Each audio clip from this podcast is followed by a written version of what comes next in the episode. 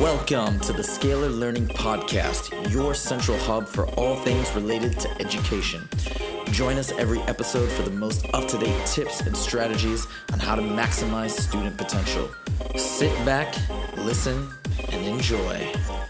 Scalar learning. Give me that scalar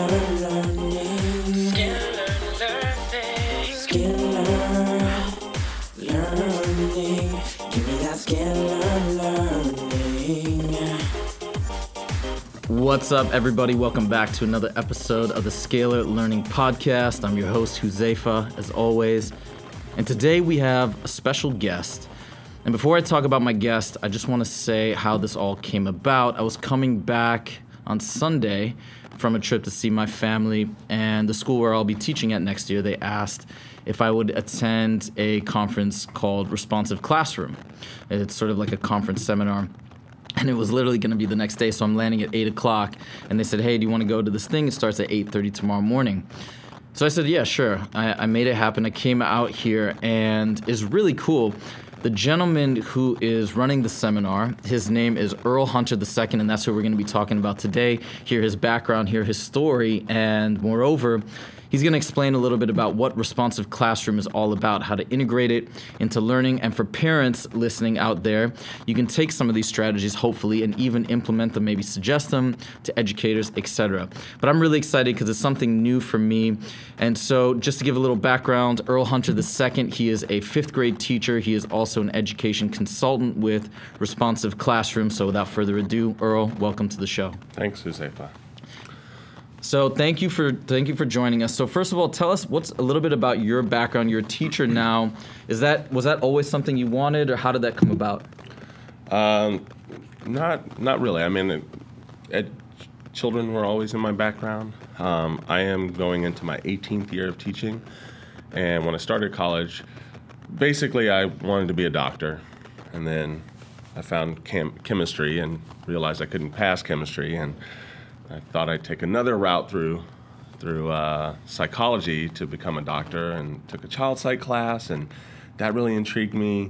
And then I thought, oh, rather than be a doctor, I'd be a child psychologist. And in order to be a child psychologist, or actually I wanted to be a school psychologist, um, I decided the best way to do that is to go into the classroom first. And so uh, I told myself that I'd spend five years in the classroom and then transition to school psych, and I, I never wanted to leave. I, I loved it. I love kids. I love the connection. I loved everything about just you know you teach someone something. It started when I was when I was a teenager. My mom had a, uh, a daycare uh, center, and I would teach kids how to walk and like how to recognize letters and when they would remember it, it was kind of the most awesome thing in the world. Like I taught them something that they would carry on for the rest of their lives, and uh, and so I, I, I found the magic that was being in the classroom, and I was hooked. And you know, five years turned to eight, and then on my ninth year, I decided to transition out of public school. I taught inner city public school, 68th Street School in South Central LA. Uh, then my own children started school uh, at a little private school in Culver City called Echo Horizon School. And they introduced me to Responsive Classroom. I got a position there as a fifth grade teacher, and they were doing this thing every morning where kids were sitting in a circle and they were communicating and they were sharing with each other and they were like expressing themselves and listening and asking questions and it was it, that was mind-boggling to me because um, some of the things that I was criticized for uh, in the public realm was for that sort of, you know, being too touchy feely, not physically touchy feely, but like just too about the emotional part and not really digging into the test, right? Not teaching to the test. And so, um, so when I found this responsive classroom thing, it changed me. It changed who I was, and I, I felt like a brand new teacher in that excitement level starting in year nine. And so I kept going. I took all three of the uh, at that point at that time we had three uh, levels RC1, RC2, and RC3. I took all three, um, and when I love something, I'm into it. I'm geeked about it, and so I guess my instructors uh, took note of that. And so when Responsive Classroom was looking for uh, to increase their consultant pool, especially on the West Coast, uh, my name came up, and another couple years of a pretty arduous process, 100 pages of writing and you know observations, and another couple seminars, and, and now, now I'm here. And so this is my third summer uh, teaching, and it's another one of those things. Like when I got into the classroom, it's I, I, I couldn't, I can't explain the power, the the joy that you feel when educators, like grown-ups, are listening to you and they're taking notes on the things that you say. It's it's pretty amazing. So now you so you got into responsive classroom. For people out there listening who don't know what it's all about, what is responsive classroom? Um, responsive classroom, I always say this, but responsive classroom is not a program. It's an approach. It's it's a series of strategies that teachers can use in order to make their classrooms more engaging by having effective management tools, by creating a positive community, and also all the while having a deeper understanding of the developmental responsiveness that is necessary in a classroom with kids that all have different needs and all have different learning styles. And so it's a way that just gets kids into education in that non standard sort of way, in a way that's not paper and pencil and it takes it you know it removes the worksheet and has kids up and talking and moving and being excited about learning. So maybe could you give us an example as as far as let's say let's think about the traditional way. Maybe we have lectures or things like that in e- whether you're talking about college or grade level. How would you contrast that to a responsive classroom approach for any any particular subject, whether it's math, science, whatever? So one of the the main differences is that the traditional classroom, um, I, I always say it has this sort of uh, invisible stage built at the front of the classroom where the teacher is the main attraction. The kids are there to listen and to obey the teacher and you know take notes and and you know recall facts where in a responsive classroom the stu- the, the, that stage at the front is broken down, and the whole classroom is a stage, and every and the students are the center. Um, in a responsive classroom, students are creating the rules for the classroom in a way that is guided by the, the teacher, and it, it allows them to have an investment in their environment and in what happens in their classroom, and it gives them a deeper connection to rather to, to the classroom and to the maintenance of the emotional environment as well as the physical environment. And so, um, you know, when they have that investment, then they're able to engage in a way that is so much deeper, and it's not just because the teacher told you so. It's one of those things where they are a part of their learning always. Um, the traditional classroom is everyone be quiet, listen, raise your hand when you want to speak, and a responsive classroom is a classroom that's that's noisy, um, and noisy in the way that is noise that productive noisy. Kids are talking to each other, but about content, and rather than just when you know kids have a need to talk. Every kid wants to talk, and so if I offer or if a teacher, an educator offers them opportunities to talk around content, then they're then they're satisfying a need, and then they're available for a deeper sense of learning. You know, every day starts with a morning meeting rather than starting right into academics every day. Kids sit in a circle and they listen to one another. They greet each other, which is almost it, it's something that seems so simple, but it's it's it's almost lost. You know, we have this we have this we are now in an age of impersonal digital communication and we are losing the human connection. And so the thing that we call morning meeting every morning that kids are engaging in gives them an opportunity to look each other in the eye, to greet one another, to have some fun, to share something personal or something just light and airy. Um, and, and also to engage around content, but in a fun way, and to get their day started so that they've felt belonging, they've felt significance, and they've had some fun. And then that leaves the rest of the day open for learning at a maximum level. It's interesting when you think about, let's say, typical conferences for adults. Uh, if you go to, I just went to one in, for Udemy, which is an online education platform, or any any whatever walk of life, whatever conference you've ever been to, they always start with a meet and greet usually. So it could be around cocktails, it could be in the morning around breakfast, whatever have you, and it makes sense because it's energizing, it's charging up. So why not apply the the same principles to the classroom? And I think you're right, that does get lost. Another an interesting thing that we did yesterday was we taught we went through this maybe you can expand on this a little bit but we we went through the exercise that you could potentially go through on the first day of class where we're talking about rules and respecting other classmates and so on and so forth and more than that though goals like what do you want to get out of this year and the way that earl walked us through everything was it's sort of like just like he said before, it's more about it's not listening to the teacher necessarily. It's like listening to yourself. So can you tell us a little bit about that process and then how you they have more investment and they're they're more inclined to to follow these rules because they are the ones that create it.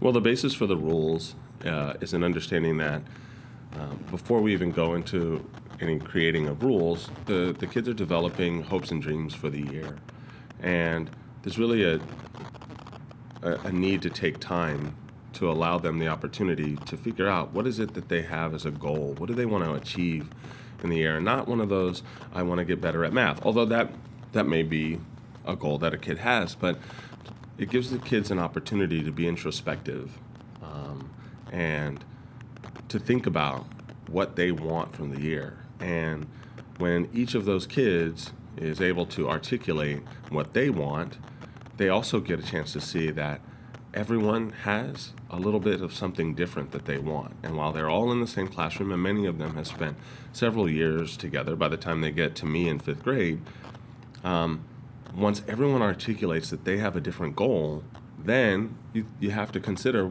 what needs to happen in a classroom, whether it be an adult, an adult workshop like we're having uh, this week, or an elementary classroom. If everyone has a different goal, then there needs to be a consideration of what has to happen in order for those goals to be met.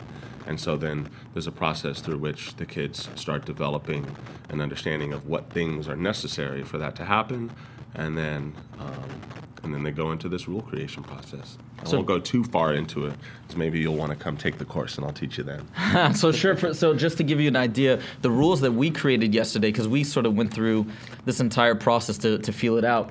And here they are. I'm going to try and read them out loud. One is respect our community. Two is be a courageous learner. Three is engage in the process and four is make emotional connections. So that's about the more the social aspect and making friends and being positive, etc. And which I thought was really cool. And the other thing that Earl said yesterday, which was especially interesting, because I think it's even more interesting when you see how this stuff actually plays out in the classroom from a data standpoint, but he says that when he does this exercise at the beginning, he rarely ever has to point back to the kids and say, hey, by the way, you need to review the rules because you just violated them or whatever. It's sort of once that once that foundation is set, it's pretty it's pretty powerful, right? You were m- mentioning that. Absolutely. You know, once the kids do create rules in the, in the classroom, one of the most important jobs that the teacher has is to keep those rules alive and and and I, I actually hate I, I, don't hate anything, but I, I I dislike using the term rules. We, I never call them rules. Um, I call them agreements. Um, we call them agreements in our class constitution in my in my classroom. Other people call them guidelines, agreements, whatever, um, because rules has such a negative connotation now. Um, but it's the teacher's job to, when giving feedback on a number of things, is to really connect all of those pro-social behaviors that the, that the students are exhibiting to the rules that they created or to the guidelines that they created and really help them understand that everything that they do is founded in those rules or in those agreements. And when they can connect to the agreements, those agreements, again, they also understand that the agreements were created in order to help them to realize their hopes and dreams. So there's there's there's a, a, a symbiosis going on. Everything is connected and depends on each other in order for the classroom community, that positive community, to not only be created, but to be nurtured and also for the learning to be at its peak. Because while it is important that we create a positive community, and, but um, it's important that we create a positive community at the same time. Kids do, our job is to teach kids, and they need to learn a certain set of skills, whether they're social and emotional or academic, and those things are reinforced through their connection to each other and their connection to the process that they've engaged in. And it's not, here's t- teachers' rules, obey them, or else. And, and that's kind of where I started. I mean, you know, I, I call it the dark ages, um, bef- my, before my enlightened responsive classroom period, um, where I was, you know, as I said to you guys yesterday, I was an effective teacher. You know, I have a group of 25 year olds that are roaming this earth right now that can attest to the fact that I did okay by them. However, I didn't have everything that I possess now then, and so I, I, can only imagine how much more powerful I would be. You know, I, I often envy teachers like yourself who are new in education and have not, you know, didn't have to wait until year nine or 10 to get something like this. Um, the, the power that you have to transform classrooms and to create an environment that really helps kids to thrive is it's it's it's awesome. Now, are there particular types of kids or types of learners that would especially benefit from responsive classroom? For for example, if there's a parent listening that maybe their child has is very extroverted, has a tendency to talk a lot, and normally is getting reprimanded constantly, would this be, or is this kind of like something that across the board is going to benefit everybody? This is, um, I think, the most this set of strategies is most effective for students that are um, alive. and I mean, literally, it really, it really is something powerful for for every kind of kid. Um, it helps the extrovert have opportunities to express themselves and in a way that doesn't always you know we, we, people like me who are extroverts sometimes get accused of sort of sucking the air out of the room and it gives them opportunities manageable meaningful opportunities to communicate um, and not always have to be on stage and then at the same time it also creates an emotional safety for the introvert who may not be ready to always articulate something to the whole group.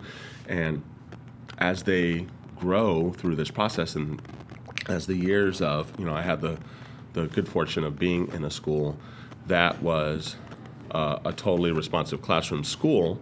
And for that, you know, I saw kids who had years of it and they're able to to communicate with each other and on a grand scale that really just allowed for uh, for them to to to just to shine in any sort of way. So the extrovert has opportunities, the introvert has opportunities, and then those kids, you know, throughout.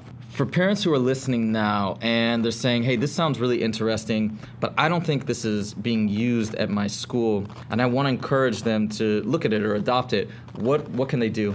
Well, the first thing is to go to the responsiveclassroom.org website, um, and that'll give there there are a lot of places where they can see uh, or read about what responsive classroom is. Um, they can go and talk to their school leader. Um, we actually coming up in uh, at the end of October, October 22nd, 23rd. Uh, 20 or 21st, 22nd, 24th, and 25th. We have two conferences uh, going on in Washington, D.C. Uh, we have the Responsive Classroom Teacher Conference for teachers who want to get more and understand what this is about before they commit to an entire week workshop. And the Leadership Conference is a couple days later, um, and that's for school leaders to come in and find out what Responsive Classroom is about, to see different components of it, and then they can also interact with other school leaders who have implemented responsive classroom with fidelity across their whole campus. Um, and then there's we have a, a, responsive classroom YouTube channel where they can see videos of teachers using these practices with fidelity and engaging students and in, real classrooms, not scripted, not sort of you know those really pretty classrooms that are just put together for for video purposes. These are just you know sort of fly on the wall opportunities for people to see what these strategies look like. Awesome. All right, guys. So that website, all that information will be in the show notes. You can check out the show notes at www.scalarlearning.com. And if you have any questions or comments for me, as always, please email me at huzefa at scalarlearning.com. I'd love to hear from you. Thank you guys so much for joining. Earl, thank you so much for being here. And we'll My see pleasure. you. Thank you. And we will see you guys next time. Take it easy. Scalar learning. Give me that scalar learning.